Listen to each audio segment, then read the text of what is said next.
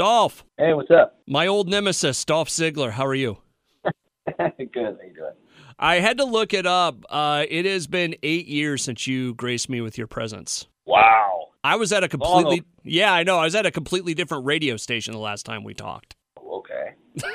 Not that not that you care, but how are you no, doing, man? I, I, I, I'm writing it down right now for, for eight years from now when you tell me this again.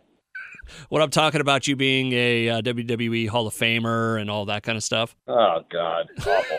How Nobody buys it. how's Dolph Ziggler doing these days? Elton's doing pretty great, man. Uh, I, I love what I do. I feel great. I've been very lucky. Uh, injury wise, in 19 years, I think I missed a couple of weeks of work, and that's about it. Um, I, I love having uh, an extra day off these days than we used to. Uh, it gives me more time to either go on an audition or work on some stand up comedy or just work on what I'm getting focused on for Monday Night Raw, you name it. Hey, I, I know we got to talk about the uh, show coming to the Wells Fargo Arena this Monday, but the stand up comedy stuff, when did you start doing that? I, I'm not exactly sure. I would say, I don't know, seven, eight, seven years ago, maybe something like that. But I, I always have to clarify. Like, I didn't start doing stand up seven years ago and get 500 reps in every year. it was one or two shows a year, and even then, it was like hard to get them on my schedule because we had a pretty crazy schedule. But it was one or two once in a while, and then a couple of years back, maybe four years ago, I got like eight in one year, and I was like, "Whoa, I'm almost into a rhythm." I- You need ten thousand reps to figure out what the hell you're doing, and I'm at like fifty.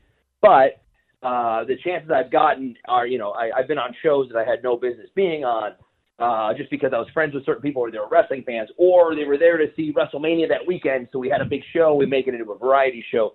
We've had a lot of fun with our shows. We sold out Caroline's in New York City, in Manhattan, two back-to-back nights. One WrestleMania, which was so cool, just having an extra thing for wrestling fans to do other than WrestleMania, which is huge and awesome. But then you get to go see some wrestlers out of their element, surprise guests, fun stuff, wrestling aspects, somebody getting super kicked in the face, usually me, but then also some stand-up comedy. And uh, it's uh, I've been very lucky and, had so much fun.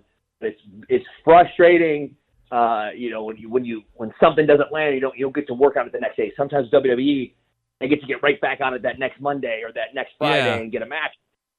Here it's like ah, I gotta wait two more months to work on this one thing. Like damn it, you know. Uh, you know what I've kind of learned from stand up comedians over the years is bombing is half the process of learning. Hundred percent. Yeah. So, Dolph Ziggler from the WWE on the line with me right now. One more question about that. Is that something you'd want to do in the future? Like, is it is it that big of a deal? Is it just kind of hobby side, or is it like, you know what, uh, this whole pro wrestling thing doesn't pan out? That might be a way to go. It's really fun for me to devote half of my week to that kind of stuff. Yeah, And as you know, you don't get to wrestle forever. Uh, I've been very lucky so far, and I may be here for ten nonstop years in a row. Who knows?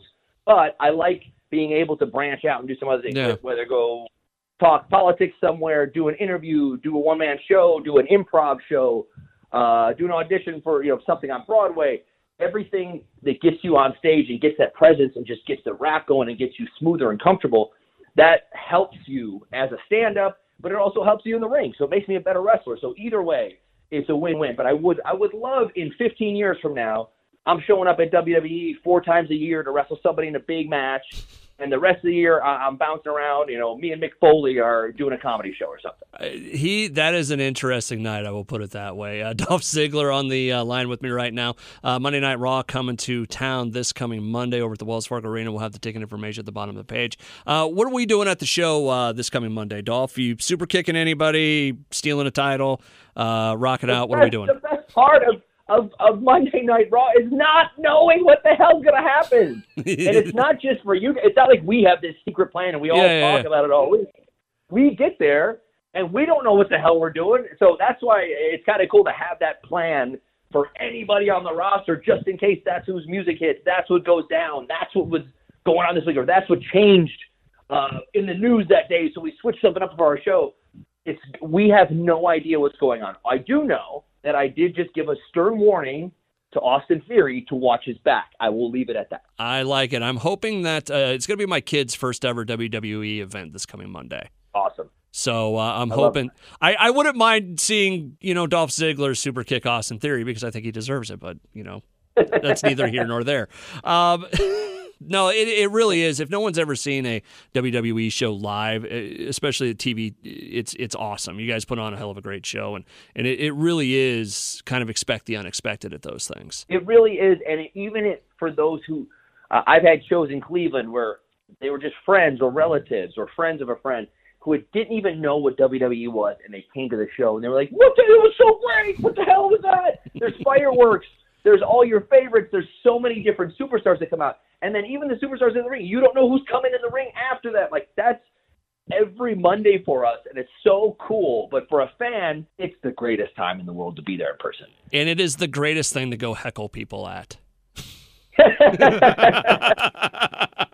hey, that, that, that crowd is the is the twelfth man or the sixth man, however you want to see it, whether it's basketball or football. And they they they can get somebody to WrestleMania. They can change the trajectory of a match. They can, if they don't like something, they let you know, and that's the best part of it. We'll go with it. Dolph Ziggler for the WWE on the line with me right now. Hey, you're a rock guy, right? Did I just see some pictures of you at a Crue show? Uh, a Crue show, maybe like six hundred of them, but yeah, sure. Uh, if you're gonna change your entrance music to one Motley Crue song, which one would it be? Uh, well, my comedy, um, I, I really like to come out to "Take Me to the Top." Okay. uh, which is not as known to everybody else, but it's still a rockin' badass song. Um, I also wouldn't hate "Wanted Man" by Ratt, which Oh, would be pretty cool. And also anything by Steel Panther, I think that would have to be a custom, easy, personal, brand new song. I think that would be pretty rad too. that would be awesome. Hey, I got a, a kind of a dumb uh, pro wrestling question for you. Okay. It's a curiosity one because it's it's always interests me. Where do you guys get your gear? Uh, eh, that's a great question. Everybody gets it from different places. Uh, we have a team of awesome seamstresses that are there in case something goes down, in case something rips, in case a patch falls off, or you need something that day for this thing that you just heard about on Monday Night Raw in three hours. They can make something happen. But everybody goes to different places. Um, I had uh, I was with someone and then she left the company, and then Zack Ryder told me his guy, and then I passed. I really loved his work, so I Rick Michaels, so I passed that all around to my friends. So now he's doing everybody. Uh, there, there's a bunch that all go around, but I think we all kind of learn very much word of mouth because you can't really find anybody in the yellow pages or anything. Or even, Yeah. I've gone to costume places or people who make like heavy metal clothes.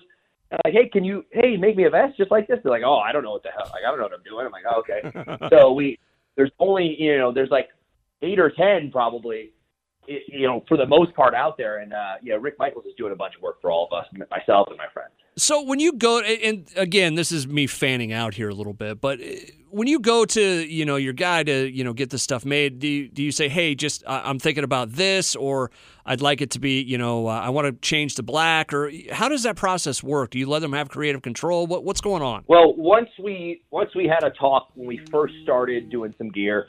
Lucky for me, he's into the same kind of music I am. Okay. So it was really easy because all my gear is usually a Ratt or a Motley Crue or a Vince Neil mock-up or something Yeah. like that. So for him to go, oh, I love all that music too. So then then I would just go, I would just generically on a treadmill go through and like find some logo or find some lettering or find a patch or find a thing and go, here's five different skulls. Here's three different cool lyrics from this Ratt song that I like Yeah. here's this thing here, here's this, and then he's an artist, so he puts it all together and he th- throws something together and goes, "What do you think about this?" I'm like, "Oh, that's exactly what I was thinking." Or, "Oh, no, no, no, that doesn't work. Let's do this." And it's really cool, like that back and forth, to to, to be able to have that much control over it. Uh, and, and like, if he was into classical music, maybe we wouldn't have a great. you Yeah. know, I wouldn't like the gear as much, but he knows. He knows exactly what I'm going for, which is it's rare, and he knows what the deal is, and then he knows what I like now after a couple years too.